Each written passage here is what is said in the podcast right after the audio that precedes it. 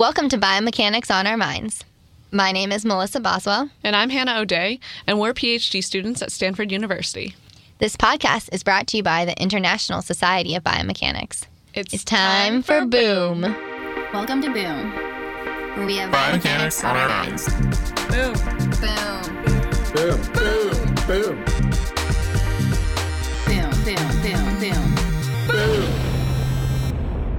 Welcome back to Boom. Welcome to Boom. Woohoo! I am Hannah, And I'm Melissa. and today we talk with Jess Fiedorowicz, who is an MD PhD, and he wears a lot of hats. He is the chief and head of the Department of Mental Health at the Ottawa Hospital, and a professor and senior research chair in adult psychiatry in the Department of Psychiatry at the University of Ottawa.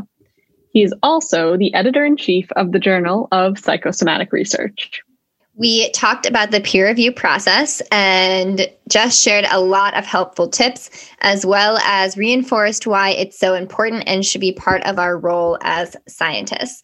I was excited to talk about this, the peer review process, as I was recently asked to review a paper and didn't know, you know, where to even start. So we were kind of inspired to touch on this in, in an episode of Boom. But then we also learned about his really interesting work on bipolar disorder and he shares some of his advice on prioritizing by passion. We really enjoyed this interview and we think you will too.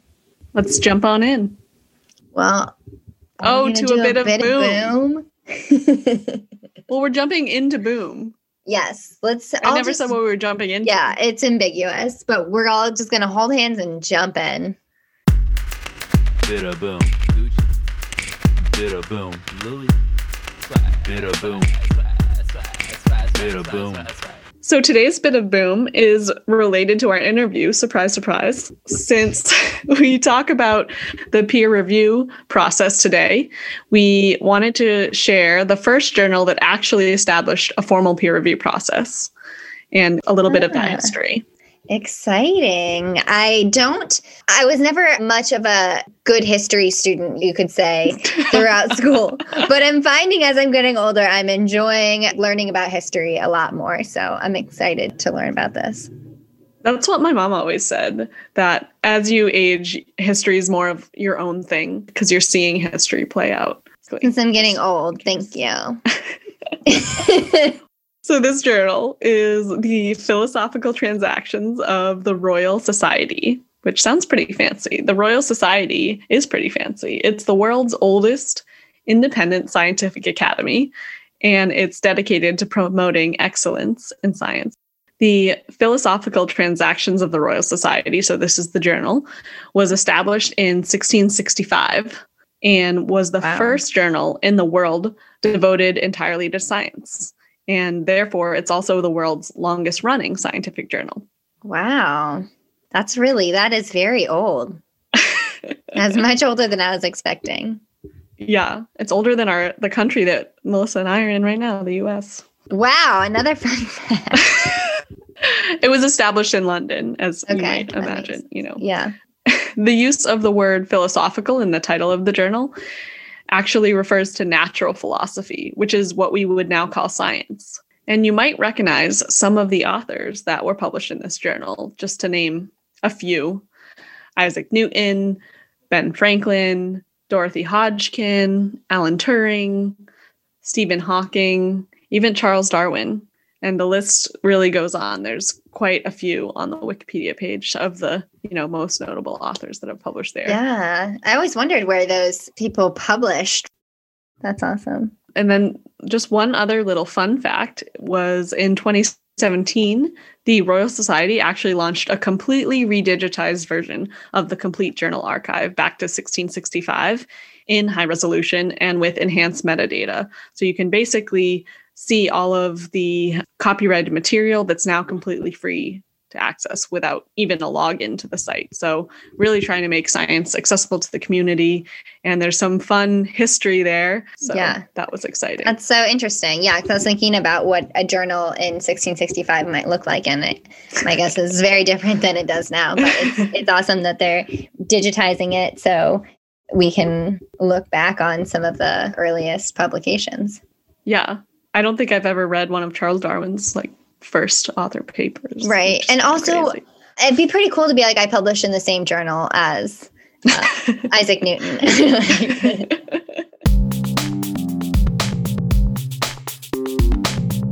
We are excited to be talking today with Dr. Jess Fiedorowicz. Jess is the head and chief of the Department of Mental Health at the Ottawa Hospital and a professor and senior research chair in adult psychiatry in the Department of Psychiatry at the University of Ottawa. He is also the editor in chief of the Journal of Psychosomatic Research, and we're really looking forward to learning more about what that's like and how we can be better peer reviewers, something we haven't talked about on Boom. So we're really glad you're here and thank you for being here. Oh, thanks for inviting me. Yeah, we're happy to have you on. But before we dive into peer review, can you first share with us what got you interested in pursuing a career in science and medicine? From what I could find from some brief internet stalking, it seemed to happen at a pretty early age and influenced by your family. I knew I wanted to go into a career in medicine from a pretty early age. I grew up in a small town in rural northern Wisconsin that had a volunteer rescue squad.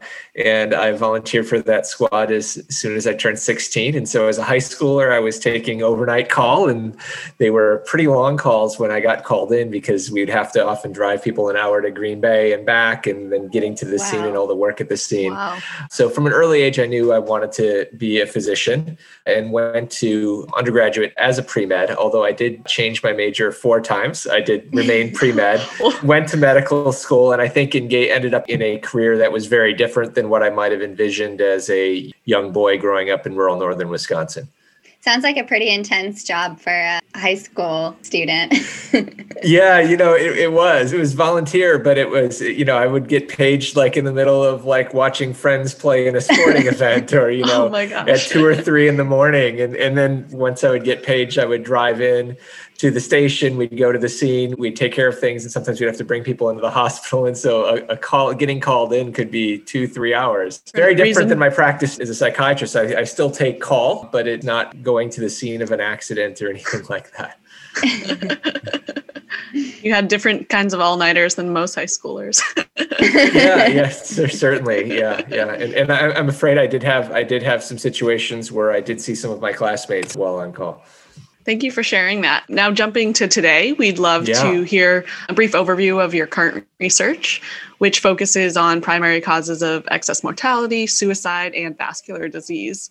Quite a range in bipolar and other mood disorders. And it looks like your work has been extremely interdisciplinary. When you worked at the University of Iowa, you were faculty in psychiatry, epidemiology, and internal medicine. And now you're a clinical investigator in neurosciences program, the Ottawa Hospital Research Institute. So many words and names and departments. It's really exciting to hear. That's the the interdisciplinary pieces and the breadth is really a, a pretty astute observation. And I would say, you know, there are pros and cons of having more or less focus. I'm certainly not one of those researchers that's studying a particular gene and the protein that it encodes and only that. I would describe my research expertise as being T-shaped, and there's been talk about that as being sort of a model for clinical and translational researchers. And so the breadth of the T covers a number of areas where I can collaborate and work with other people because I have some knowledge. And then this part of the T, the vertical part of the T, for those that are listening, is where I have more depth. And I would describe those areas content wise as being morbidity and mortality in bipolar disorder.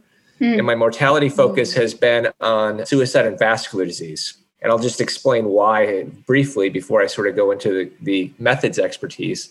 Those individuals with bipolar disorder have a standardized mortality ratio of about two, meaning they're about twice as likely to die as you'd expect Wow. based on their age and sex from the general population. So it's a pretty huge mortality difference and a major health disparity. That's a ratio of how many deaths that you observe in a sample versus how many you expect based on their age and gender. We can look at excess deaths, which is the difference between how many you observe and how many you expect. And mm-hmm. that allows us to, to identify sort of what causes seem the most relevant. And about a mm-hmm. third of the excess deaths are due to cardiovascular disease, and another third are due to suicide. And the rest is sort of a mix of other causes. And so my focus has been on those two leading causes of excess mortality. Suicide and cardiovascular disease. What do you think, I guess, from this disease, is there some link to cardiovascular issues with, I guess I, I wouldn't think of that necessarily with bipolar disorder. So I'm, I'm curious about that. Yeah, no, it's very interesting and, and likely quite multifactorial, right? So I Yeah. talked about sort of what are the most relevant causes for this mortality gap, but then even within, you know, one of those causes, things I think are fairly complex and multifactorial. And uh, so there was a recent paper that came out looking at sort of genetic overlap uh, between uh, risk factors, genetic risk factors for neuropsychiatric illness and cardiovascular disease. Uh, And there indeed appears to be that. And so one thing that's in common between sort of neurons, uh, heart cells in the heart, cells in the uh, in the pancreas, or at least the endocrine cells in the pancreas, is that they're excitable cells, and so you know genetic abnormalities that might impact one could impact another. There's also evidence that individuals with mental disorders are less likely to have the appropriate screening, and when identified, less likely have the appropriate treatments for a lot of risk factors for cardiovascular diseases. So that's that's another piece.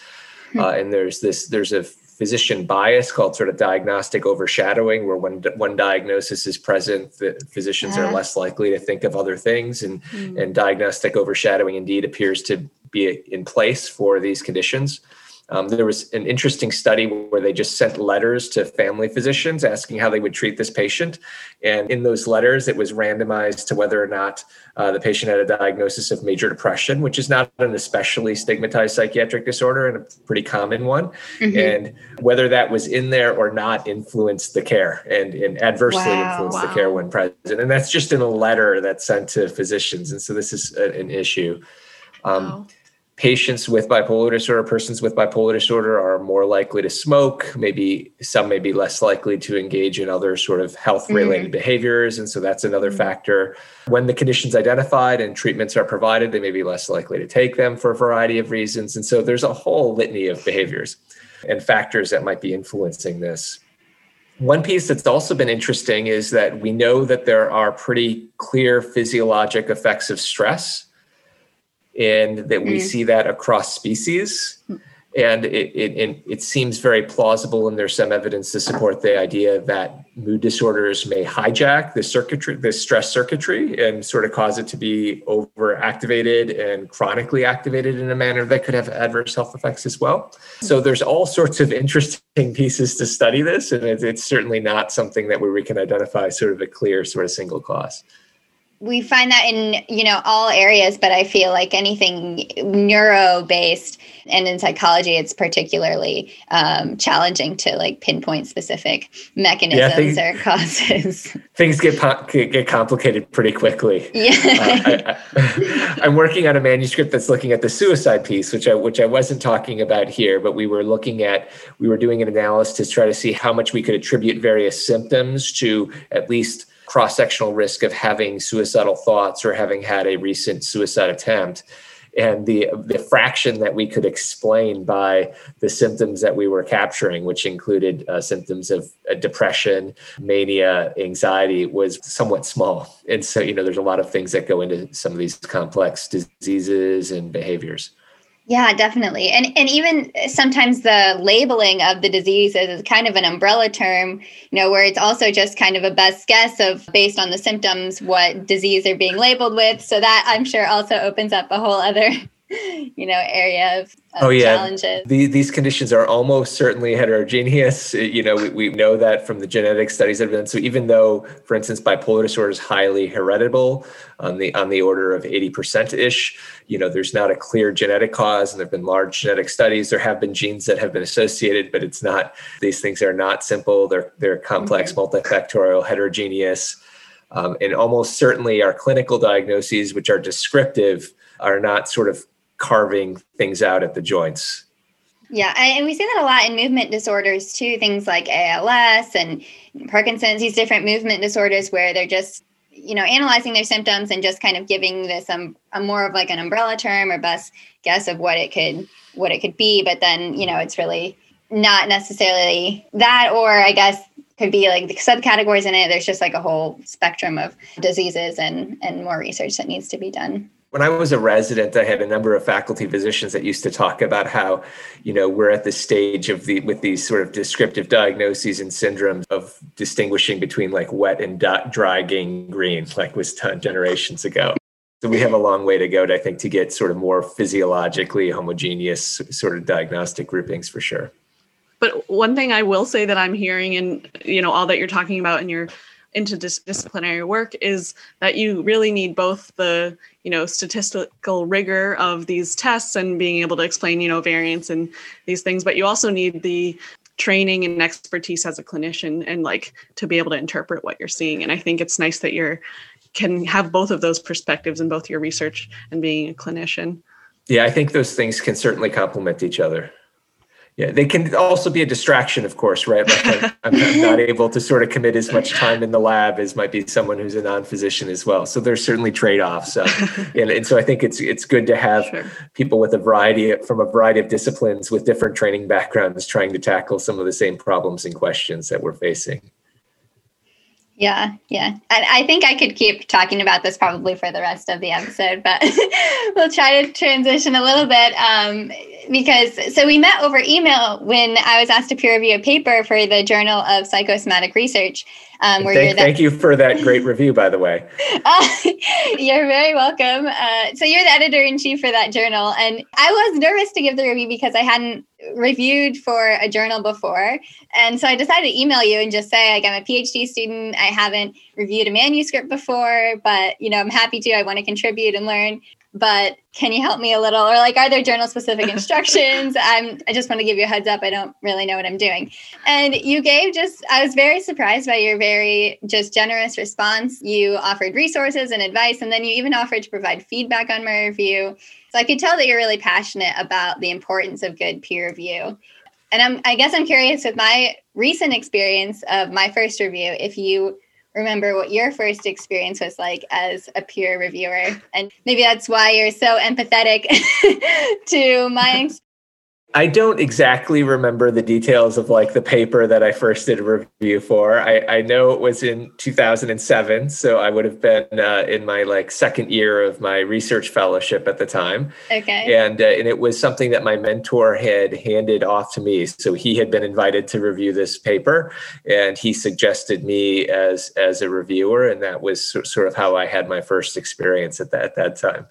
So and you're, you're right, it is daunting. You're giving feedback uh, for uh, you know I think what is the most important part of the, or at least the the maybe not the most important is the right word because very many important decisions come before then. Uh, but but the ultimate process of, of preparing research for dissemination, which is our goal, right, is disseminating new knowledge when we're doing research, and that is done through peer-reviewed publications, eh, eh, or at least primarily through that process. So it is a very important process, and I think it's it's a responsibility for all of us, and that's one of the reasons why I take on as many reviews I do. And in the process of taking on eh, as many reviews as I did, that's actually how I became an editor. So um, I, I had done a lot of reviews for a lot of journals, and then got invited to be associate editor in several positions, and then ultimately it was that that set the stage for becoming a journal editor we actually would love to hear more about being a journal editor. You just mentioned all of the things you do and then kind of getting sucked in and um, yeah really you know so way to that. yeah so you know i think like reviewing it's it's sort of a labor of love right? Like it's an important part of the process I do get paid for my work as an editor, but you know, not to the degree of what my other work does. And, and you know, reviewers tend not to get paid for their work, where they're you know for their for advancing their science. So there's there's sort of a, in some ways, it's a responsibility that we have as members of the academic and intellectual community to be sort of safeguarding uh, what gets disseminated and working to improve the quality of what gets disseminated into the into the biomedical or other scientific literatures. And this year in particular has been a very interesting year as an editor. So I'm not sure if you're aware, but I, my understanding is that across the board for many journals, at least within the medical literature, and this may be this may be true for other literatures as well, that the volume of submissions is way up. So my journal had an uptick this past year of about 50% increase in submissions. And I'm wow. told that that's I'm told that that's consistent with other journals. That's not some sort of idiosyncrasy of my journal, but people are writing more uh, during these quarantines and working Yeah. from home and in various sort of alternative arrangements that they've been forced to participate in in this pandemic. Yeah, finally They catching have up more on time for reviewing too. Yeah. Yeah, so it's it's harder to find reviewers than too. I think I think some people are maybe doing more and some are doing less, but because there's a the sudden increase in the volume of submissions, I think is is sort of jarring the entire system. I guess that makes sense. It felt like for me too, finally catching up on writing and this kind of like backlog when it's, you know, exciting to go into the lab and collect data. And I'm curious if someone is totally new to the peer review process Yeah. um, and gets an invitation to be a reviewer, what advice would you give them to get started and I guess feel a little bit more confident um, in, in reviewing? Yeah, so there there are some online resources that are available for this, and I think I shared some of those with you um, that you can look into. I also think another critical piece is just setting aside enough time for it. Mm. Um, so you, I can tell from looking at reviews when when someone's really sort of dove into the paper and tried to thoughtfully do it versus whether they've quickly done it. I, I've even even seen sort of the unfortunate circumstance where I, I get I get email alerts when like reviewers accept or decline my invitation and when reviews come in. And I've had situations where I'm working with my email on, which I do probably more often than I should. And all of a sudden, bing, someone accepted accepted an invitation to review. And so I'm excited. And then I'm working some more. And then like 15 or 20 minutes later, bing, the review comes in. And it's sort of like, whoa, you know, this this cannot be a quality review. And you know, of course, I then go look at it and it is indeed not. And so then I need to make sure that I have adequate review of this paper which means sort of you know getting either getting another review or making sure the mm. other review is very solid and detailed or what have you. So so taking time for the process is an important piece. Another thing i think people don't realize that, that i think i feel like my journal probably interfaces with a little bit more than other journals but i think is true for probably any journal given the need for interdisciplinary team science in so many domains right now. And that is most of the papers that i'm sending out there is going to be no one or very few people that have expertise in all aspects of that paper. As an example, so psychosomatic, the Journal of Psychosomatic Research is at the interface of psychology and medicine.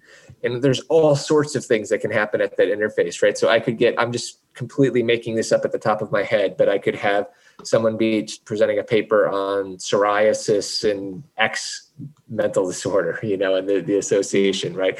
There's there may be very few people that published on that particular comorbidity. Even there might be people that look at comorbidities with psoriasis and comorbidities with whatever mental disorder is is sort of relevant. And then on top of that, right, they may have used a particular uh, method or statistical approach that someone may not have expertise in. So by the time you combine the, diff- the various merging of contents that comes in with a paper and the methods that are being applied. Uh, there are a few people that have expertise in, in all of that.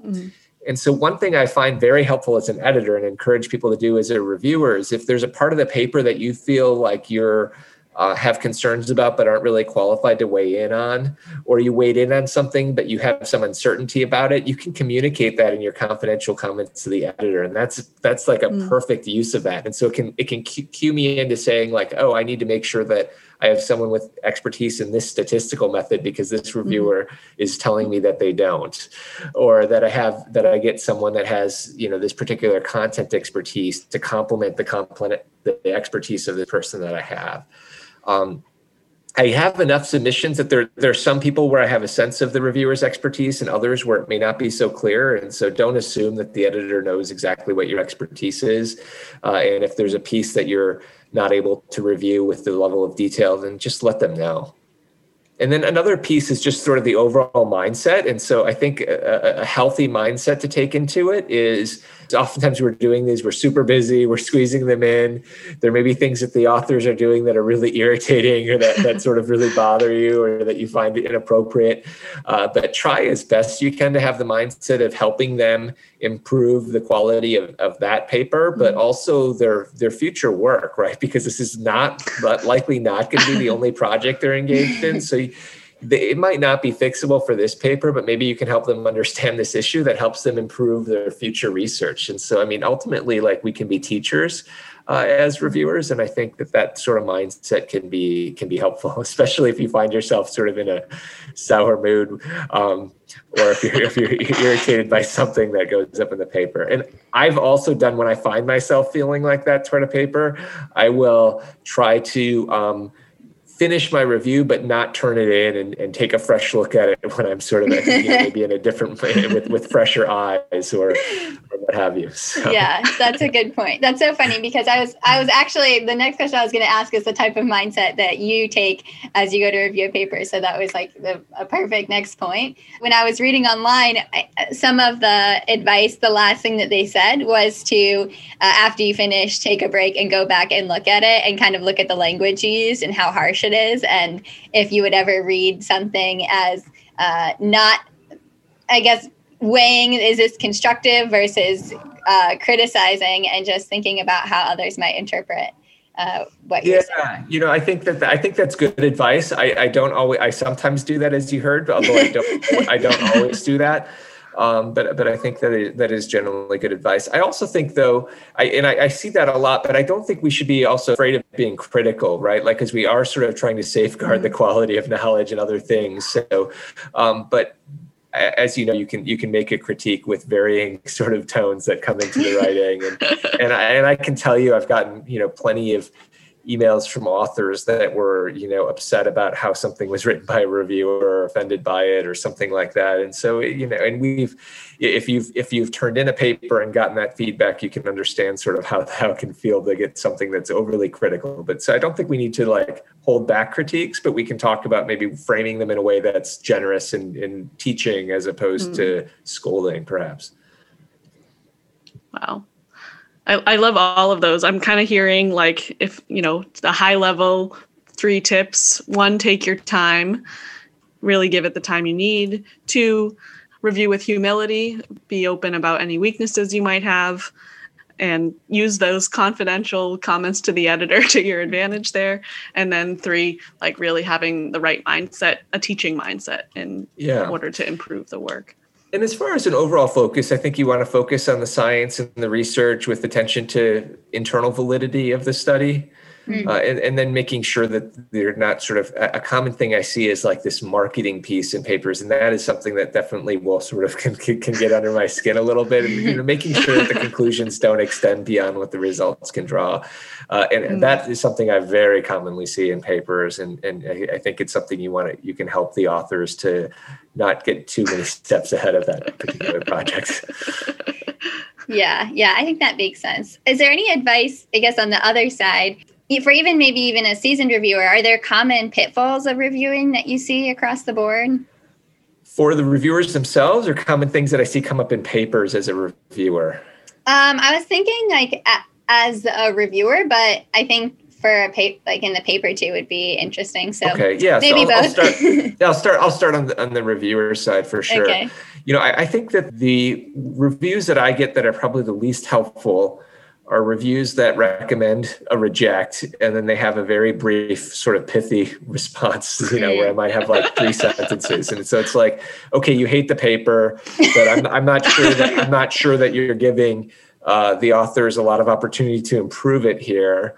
Right. Um, and then um, and then keep in mind that that could be paired up with you know multiple reviews that really love the paper. And so then it's like okay you know clearly you see some opportunities it's things that need to be improved here but i can't really communicate that to the author mm. um, i see a number that go beyond what you need to do as a reviewer and, and that is i see hmm. some that put in and I, and I early in my career did this quite a bit actually of uh, doing a lot of copy editing for the authors. And so you do not have to be afraid to do that. I mean, it's good. It, it helps the authors copy their paper, but that is sort of taking on more than than a reviewer needs to, uh, and you know, almost putting yourself in the role of a co-author without getting to be co-author.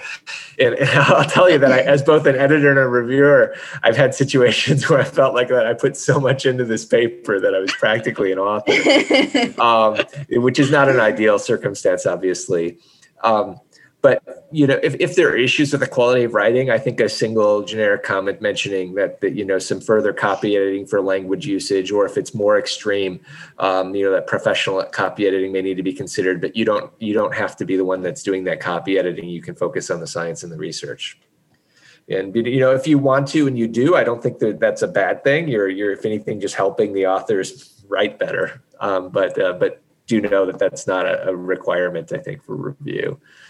Thank you. Those were all super helpful. And it's, I think, it sounds like kind of either extreme of the spectrum art you see and like those are you want to kind of move back to like moderate um, yeah i mean a short and a short review is fine if you don't think there's anything wrong and but i think i think sure. where the short review is a problem is if you say this paper's terrible but you don't give any specific feedback about what needs to be improved or what's wrong with it or you know like and I, i've seen some where it's like i just this idea is horrible and this should be published or you know this is not new and it's sort of like well it's not new, but I thought that there was, as an editor, presumably I thought uh, that there there was enough here to contribute to to the knowledge right. to send it out for review. and, and, and the reality is right that as the process of advancing knowledge, we have to replicate work, and there has to be more than one study on a particular topic. And so, right. you know, this idea that someone else has has written a paper on this, therefore it's dis- this is disqualified, seems sort of absurd to me especially against the backdrop too of right of how many studies that have not been replicated or where that hasn't happened i mean it's an important part of the process for people to look at it in a different data set or in a different or a more rigorous way or what have you so yeah, that's a really interesting point that I think I haven't really heard before. But we do talk about the importance of um, replicate, being able to replicate experiments and that's a really good point. You know, I think it's my bias as a clinical researcher because ultimately, I mean, there's not like there's no single study that's going to change anyone's medical mm. practice, or very seldom anyway, right? And so it's it's sort of a, a growing of a, of a knowledge mm-hmm. base in the literature that ultimately changes things. Uh, I know a number of editors that's that use the criteria: is it new and is it true? In my mind, you know, it's more like is it true and are we sure it's true? Like the, the true piece is the true piece is much more important than the new piece because we really do have to have a body of knowledge on a particular topic to really understand it, in my opinion. Mm-hmm. Yeah, that makes a lot of sense. I'm I'm curious too. So we've talked about how important the review process is, um, and I'm sure there, you know, as a reviewer, it can be challenging to take on reviews sometimes. Um, I'm I'm wondering, are there times that you think that you should reject reviewing a paper, and what are some of the reasons for that? I guess I'm I'm curious, maybe with like qualifications, but um, in terms of like time, it, it seems like I'm sure there are also times where you know you feel very overwhelmed, and is this like the right thing to do at this time? Yeah. And yeah, I'm curious your thoughts. That's a terrific question, and really even a precocious question for someone you know at this stage in your career who you know who's you know not getting a ton of invitations. But you're absolutely right. There are, there are situations where you should decline. I every year I, I, every year I continue to do a, a, similar number of reviews, but I end up declining more because I get invited more and more as my sort of name gets gets mm. more out there. Um, I think we do have a responsibility to review as scientists. That doesn't mean you have to accept every invitation that you get, mm-hmm. um, and and doesn't mean that. Um, and it doesn't mean that you have to do a set number. Um, so things that I would consider in whether I'm accepting or rejecting one, one is how many do I have currently in my queue that I'm waiting to do? Uh, and my queue is a little bit more nebulous because I have a bunch that I have that I'm managing as an editor. But if I'm, for instance, right now I do have one that I'm I'm late on. And so like I, I this is not mm. a good hmm. time for me to be taking on a lot extra unless there's unless the deadline is re- reasonable and going to work. And so mm-hmm. that's one thing I consider. And the other thing I consider is is how how closely does this match my content or methods expertise? And so if I'm sort of hovering at about my capacity for the number of reviews in my queue, I will reject one that's not central to my expertise, but I might reach for one that's like just squarely in my expertise. Um, it's also, and I've described that T-shaped expertise, right? So I might be rejecting some that are on that horizontal bar of the T, but taking those that are on the vertical bar at, at that point. I see. And then at some point, if my load is too high, I'll, I'll have I'll be rejecting you know any invitations. Now, one thing to keep in mind is that it is so important to to decline. Decline instead of reject is probably the more appropriate word. To decline Right. invitations when you can't do them. You would be surprised at the volume of invitations I send out that just get ignored. And then what happens is it's hmm. just waiting in the system for someone to respond until it expires. And there's, you know, I set those dates and I don't even remember what mine is. I feel like it's 10 days or two weeks or something like that.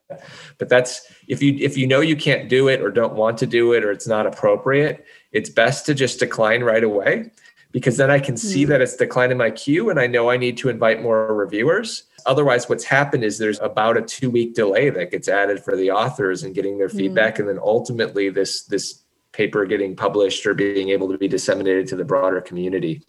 Um, so I strongly encourage people to decline those invites if you can't do them. Yeah. Um, now, now that being said, sometimes I'm like on that fence, like I described, and I might, I might, I might sit on it a while before accepting it. Um, but, but please do decline it. It really makes the editor's job easier. Yeah, yeah, that makes a lot of sense. Um, another piece of advice that you gave me was to keep a log of all of the reviews Oh, yeah. that you do. And I thought that was a great piece of advice that I hadn't seen anywhere else. And so I'm curious if you could touch on that and if there's any other advice like that that maybe we wouldn't think about um, when we start as we are reviewing. Yeah. I, I do keep a log. I started it a couple years in, and it's much easier if you start earlier. So for those, uh, so those junior investigators on this, I encourage you to keep track. I keep track in an Excel file. I have a column for year. I have a row for the journal name, and then I keep track of how many I do. Uh, and and I'll tell you, this helps in a number of ways. One, it helps me communicate how much how engaged I am in this process, and I think it's a really important process uh, and one that gets, I think, short shrift uh, within the scientific community. Uh, this the second is it, it I, I feel that this is an important responsibility as a scientist, and so it allows me to keep track of like how many am I doing in a given year, and am, I- am I sort of maintaining what I think is what I think is sort of my share more than my share. I don't think we want to do way more than our share, uh, and we don't want to do less than our share, but I try to be in that my share or more range.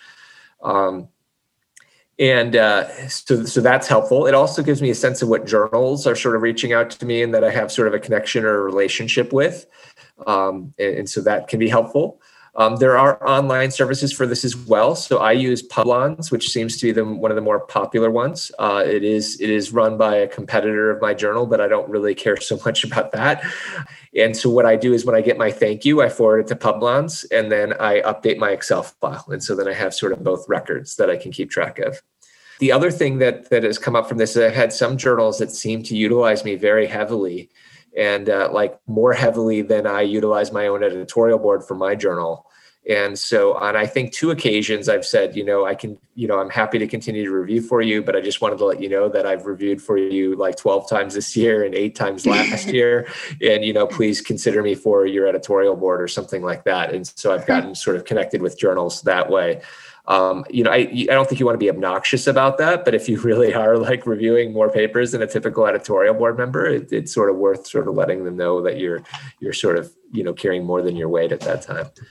So, and then I can also see how I'm spreading it around and sort of what journals I'm, I'm managing. So it doesn't take me a lot of time. I just get in the habit of as soon as I get that thank you email, forward it to Publons, update my Excel, and then I'm done. And then also on my CV, I communicate like how many reviews I average a year, and and I put Huh, it within a okay. date range. Like so, between between 2018, 2008, and 2012, I averaged you know this range per year, and Wow. this range this many. And so it's a nice way to communicate that you're sort of doing your part. And I think that also may encourage others to be like, oh wow, I'm maybe I'm not doing as many reviews as I could be. Because we really do need we do need more people doing peer review and more people putting uh, a full effort into it. And that's I think such a critical piece, as critical of a piece as, as people doing the science. Yeah, for sure. I kind of think of it as like science jury duty. You know, Yeah, like that's do your do your part. Oh, that is a great analogy. I hope you don't mind. I, I may I may borrow from that. that I'll, I'll try to cite you if I if I oh yeah. if, I, if I remember the source. But yeah, that is such a great example, right? Because it really is a duty. yeah yeah and i but i love love that. that. you're keeping track of it and be making it sort of public you know putting it on your resume i've never seen that on a resume um, so I, I think or cv rather i think that's Yeah, yeah. So I, I list the journals and then I put the total number that I do per year on there. Um, and because and, and, and I'm trying to communicate that I think this is important because it, because it is. yeah And I love the dirty duty analogy. That's, that's gonna that's gonna stick with me for a long time. good i hope hopefully that doesn't deter people from it Yeah, that's right. It's like trying to get out of jury duty. yeah yeah oh i know them well i guess that if you do know them it gets you out right so thank you so much for sharing all of this really helpful advice a lot of our reviewers are younger or sorry reviewers a lot of our audience and listeners are younger so i think this will be really helpful in helping them set up their career and Great. Well, I um, hope it I hope it inspires your audience to to sort of you know take seriously this important piece of the scientific process for sure. yeah, I was kind of going with we have a lot of younger listeners that uh, I think will really benefit from all the advice you've given. And we heard that you also gave advice to some students to prioritize by passion. Sounds like you've got a lot of things to kind of prioritize in your life. So we'd like to just hear about what you meant by that and tell us a little bit more. Oh, thanks for asking about that. I, that is that is something that seems sort of goofy to say, but that I really am passionate about is this idea of how do we prioritize. I, I went to when I was junior in my career, I went to a, a time management or, or some related sort of workshop for faculty, and they were talking about prioritizing by deadline by importance instead of prioritizing by deadlines. And I sort of walked away from that saying like, oh, that makes sense, uh, but we still need to meet our deadlines, and it's not especially inspiring. And so this this, bring, this brings me back also to I referenced changing majors several times in college, and and one of the reasons I ended up changing majors is I was setting my schedule for classes. And uh, and I was at that time a biochemistry major and I was dreading a number of the classes that I was that I was that I was setting up.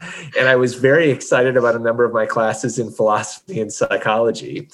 And so then I just sort of thought to myself like well if I'm really excited about these classes and I'm dreading these what am I doing you know? And so um, so I changed majors to philosophy and then later to psychology. Um, still was was pre-med throughout that but I, I think that we're most productive when we're doing something that we're excited about. Hmm. and and that excitement is i think you know the measure of of that of that passion. And so in, in my mind i want to be as productive as i can and have as much impact as i can during my limited time here. And uh, and so if i'm doing things that i'm most excited most passionate about i'm most likely to be productive and now, of course, that has to be tempered by some realism about what things are important. Um, and I think you still have to be conscientious enough to meet your deadlines. Uh, but oftentimes, I'm sitting down and there's multiple things I can sit, start working on, or or put on my schedule at that time. And I try to think about what do I have the most energy for right now, and uh, and throw it into that with the idea that I'll catch up on the the things that are important and the things that I have to do by a certain time because I'm just that kind of person that I'm not going to drop the ball on stuff. Uh, but it, it- as much of my time as I can dedicate to things that I have excitement and energy for, the more productive I'm going to be. I- So that yeah, and and I, I try to have that conversation with people that I'm bringing on to in my my new role as a Mm. department head is trying to get them trying to get my you know new faculty to be thinking about what is it that they're most excited about because that's where they're probably going to have the most meaningful satisfying and productive careers is if they're able to find whatever that is Yeah, I, I we completely agree with that, and and we talk about the, uh, gauging our energies Mhm. uh, all the time. Uh, Hannah and I do, and so and it's really nice to hear that you encourage that to faculty that are coming on, um, and how you did that in your life with your courses, and just kind of that initial recognition that you know some things I'm excited for and some things I'm not, and how can I make more of the things that I'm that I am Yeah. excited about and bring the energy. yeah and you still have to do some of those other things but if you're paying attention to what you have that excitement and energy for i think you'll be happier more satisfied more productive Definitely. That energy can also carry over to some of the things you're less excited for and, Oh, those a little less painful. No, I think that's true. I think that's true. You know, that, that brings up another thing that I sometimes talk about, and that, that is the idea of jobs and various things as being a package. And so Mm. the, these things come together as a package, and some things in that package are fun and exciting, and other things are a real chore. And uh, and, and if you can mentally tie those things together, like yeah, yes, I you know have to do this, you know, deal with this sort of patient you know this this, this very difficult uh, situation with um, in the U.S. I used to refer to the examples of having to call insurance companies for pre-authorizations. Right, that's just part of having to. I love caring for patients and work for patients. I hate calling insurance companies for a pre-auth. You know, Yeah. that's part of the package, and you know what I mean. Like I have, and I, I mentally lump it together to realize that I need to do these things. You know, my current job, the thing that I'm most passionate about is is setting up positions that nurture people's career development and you know having mm-hmm. discussions like i talked about about what people are most excited or energized by. And you know the sort of human resources sort of drama sort of situations that come up in any mm-hmm. in any place i think are, are are a lot less fun right? But it's part mm-hmm. of that package right? Like i can't just like help people create their dream position and then not deal with with these other difficult situations right? These things come together and in my mind i try to mentally marry some of those things so. yeah, that's a really that's a really great way to frame it, especially as a package. So kind of like a present, a gift. You know, Yeah. it's yeah you, you, you can't be a grad student with also with all, with, without also having some of the exams right like you can't yes. um, and be able to work in this sort of cutting edge lab but not, not also have some of the stresses of the demands that come with that lab right Yeah, yeah, yeah, definitely. Uh, well, thank you for that. Uh, we're, so, one of the questions that we always like to ask, and, and we like to talk about uh, failure a lot on the podcast. So, is there a time in your career, or even, you know, we talked a lot about switching majors and I guess like building up to your career. Is there a time that you felt like you failed, and what did you learn from that experience? Yeah, so two pieces I'll, I'll, mention. One is so I think that the entire process of science for for for anyone that's honest, right, is a series of, of regular failures and rejections, right? I mean, I, have had I've had many papers rejected from journals. I've had you know many grants that didn't get funded, um, and and and that that is I think part a natural part of the process. And I think it's important for people in senior positions to to be open about that, so that way you know junior people coming in aren't completely demoralized or think that their career is going to fall apart because of this paper didn't get accepted somewhere. And and frankly, you know, the peer review process is super important, but we we I, it's not perfect. And Mm-hmm. you know, I've I've had some papers that ended up. Um, in, in particular, uh, negative studies uh, that I found get rejected from multiple journals that I knew were more rigorous than some other papers that I had published, and uh, and I think you just kind of have to persist and take the mindset that's that's part of the process. I had a talk with some junior people as far as I think it was some sort of mentorship symposium in Europe. And I'd mentioned that I had many papers rejected. And I had a junior person tell me, you probably shouldn't tell people that as the editor. And I, and I, my, in my mindset, it's like, no, I actually, I feel like I should like, Yeah. I'm rejecting papers routinely and I shouldn't be coming off as if I'm like somehow holier than thou. And, you know, and, and my work is better than everyone else's. My work gets rejected too. And not all of my papers are, are my best work. I, you know, some things I have a better opportunity or have have a more exciting result and that's just part of the part of the process Hmm. Um, so a, a- another piece is that I, I have struggled to focus and i think that that can be a dr- drawback of the prioritization by passion. And you know i describe this sort of nice t-shaped thing but there, there are things that i get excited about that, that could be a distraction from some of the things that maybe i should be focusing on more. And so that's a challenge that i've certainly uh, struggled with uh, throughout my career. And i think i will continue to struggle with because it's just sort of my nature uh, to get excited about things. And and and it's also my my deliberate strategy to prioritize my passion. And so uh, that's something that i need to be sort of careful about. I can totally relate to that. I think that's one of the uh, good things about having my advisor at this point is he is very good about catching me and pulling me back. And I be a little bit concerned when I, you know, don't have somebody to do that anymore because I get so excited. I'm easily excitable and kind of, you know, veer off and want to like pursue Yeah. something new. So right now it's nice to have somebody to reel me in, but uh, I'll have to like try to figure out some strategies to be able to do that on my own in the future. yeah i think it is great to have an advisor or mentor that helps with that that is a consistent piece of mentorship and advising that i've received as a, as a mentee and advisee and, and then I'll tell you that I haven't always followed. so, Well, Da Vinci had tons of, he pr- was a huge procrastinator, had tons of unfinished products, and like was an extreme perfectionist. So I feel like he had, it's so funny to see like how different people um, sort of deal with these things. And I think it's nice to encourage that excitement, like you're saying, and, and prioritize by passion. And then, yeah, also have people to support you and help you kind of keep you on track when you need it. yeah and you know while while i generally think that you know that as a as a strategy i could have been more focused throughout my career it's it's uh, it's also very hard for me to identify a project where i'd say like oh i wish i wouldn't have done this or that you know, you know not, not that there aren't any but but oftentimes you know i i had fun Well, before we ask our last question, we've been really excited to talk to you. We're really excited for others to get to connect with you. Uh, we're wondering how can people learn more about you and your work? Like, do you have uh, a Twitter, Instagram? You know, where where can people follow you? I, I don't. Um, I don't. Ha- I don't have any sort of social media presence in in, in my professional life at, at this point.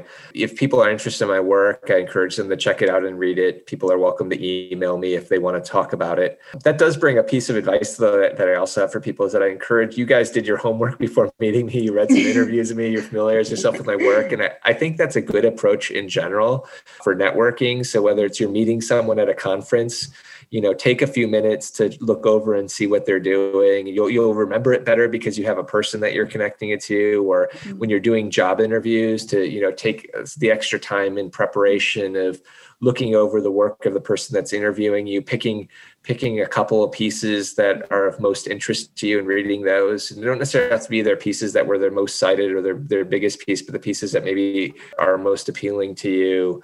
Or you're meeting with someone even at your own institution for lunch or coffee to talk about something you know try to take a little time to, to get a sense of what they're doing. You might be surprised at, at stuff that they were doing that you had no idea or weren't aware of either. Um, so that, that's i think something that can be valuable but perhaps I need to step up my social media presence. But, uh, I, I think I think right now I don't have the bandwidth or the passion for it. Well, thank you again for really everything that you've shared. We have one final question, which we love to ask, and we're Yeah. really excited to hear your answer. Is what are you most excited about for the future of medicine?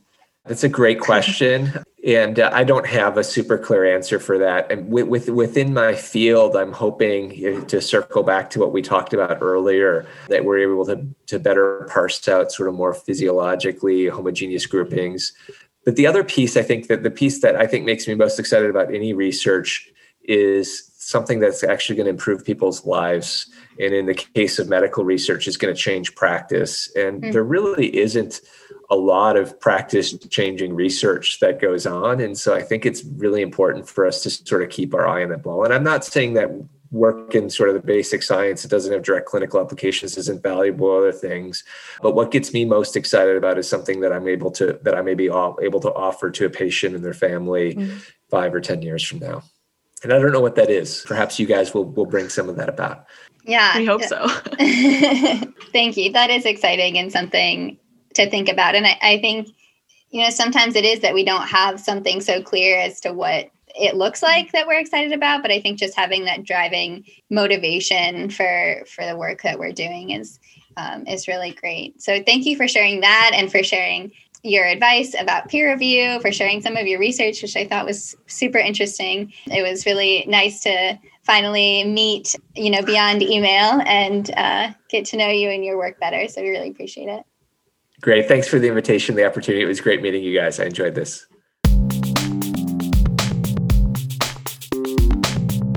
So thank you again to Jess for that awesome interview. We covered not just the peer review process, but so many other topics that were really exciting that we weren't expecting, but we're happy to hear about. And now we will talk about some of our research fails. Woo!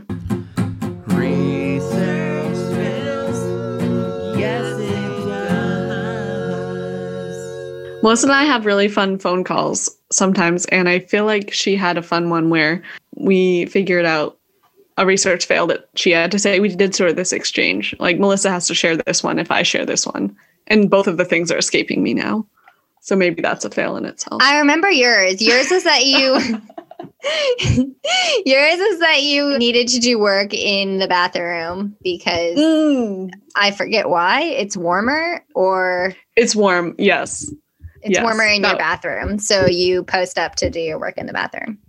it's true. My bathroom is so nice and warm in the morning, and my bedroom is freezing, which makes me really not want to get out of bed. But yeah, if I can go to the nice warm bathroom, there's some motivation there. yeah. Yeah. Actually, I remember mine. I we're in lab meeting, like just the very start of lab meeting, and I spilled an entire water bottle full all over myself. Like I don't, you know, when you see something happening in slow motion and you just like it, you're just watching it and it's like not stopping. Like I just watched like 30 ounces of water just spill all over me, and it like I was standing outside for lab meeting and it like it got all over my clothes, but also then like into my shoes. And we were all like presenting at lab meeting. Squish, there's squish. never, yeah, there's never a good time to leave. So I just like stood there in squishy shoes and just like totally soaked for two hours, which wasn't super fun. And I have one other research fail that happened with, you know, when you're just so deep in, you know, some data or writing that you just don't really see some of the obvious things. Cause you're just like, if you just walked up to it and looked at it, you'd be like, oh my gosh, this is staring you straight in the face. But sometimes when you're just like deep in it. So this happened to us. And we were trying to say that these two data sets were similar. And we had these two plots to say, look at both of them. And since the two plots look similar, we were like, oh, a similar trend is happening in both of these data sets. But it turns out that we just were mistakenly plotting the same data twice. And it was like slightly different because of the way the plot was rendered. That the plots like that we, we didn't notice it right away, but we eventually noticed it. Then Yeah. we're like, well, how did we not see this? that was uh, fun. Yeah, that's right. Just being like, oh wow, these like are really exhibiting Yeah. the same pattern. exactly like wow we've really found something we really found something here. and then you're like, wow, we really found a mistake here. yeah this is why peer review is important everything we just talked about it's good to have lots of eyes Yes, exactly. Well, good catch. and thank you for listening to this episode of Biomechanics on Our Minds. and thank you to the international society of biomechanics for all of their wonderful support Thank you to Peter Washington for the awesome music. and if you'd like to submit a research fail someone to interview or just get involved in boom please email us at biomechanics on our minds at gmail.com or follow us on twitter at biomechanics oom Or follow us on Instagram now at Biomechanics on Our Minds. We're going to be posting exclusive content on Instagram. so you're not going to want to miss it. that was the best ad I've ever heard. yeah. Follow at Biomechanics on Our Minds for all of the best content, all the best update, the best You've way just to convinced me to follow. They convince you to unfollow and then you follow it. a thousand times so you get a thousand notifications. I'm Melissa. And I'm Hannah. Biomechanics, Biomechanics off our minds. Hey, I think that was a good one.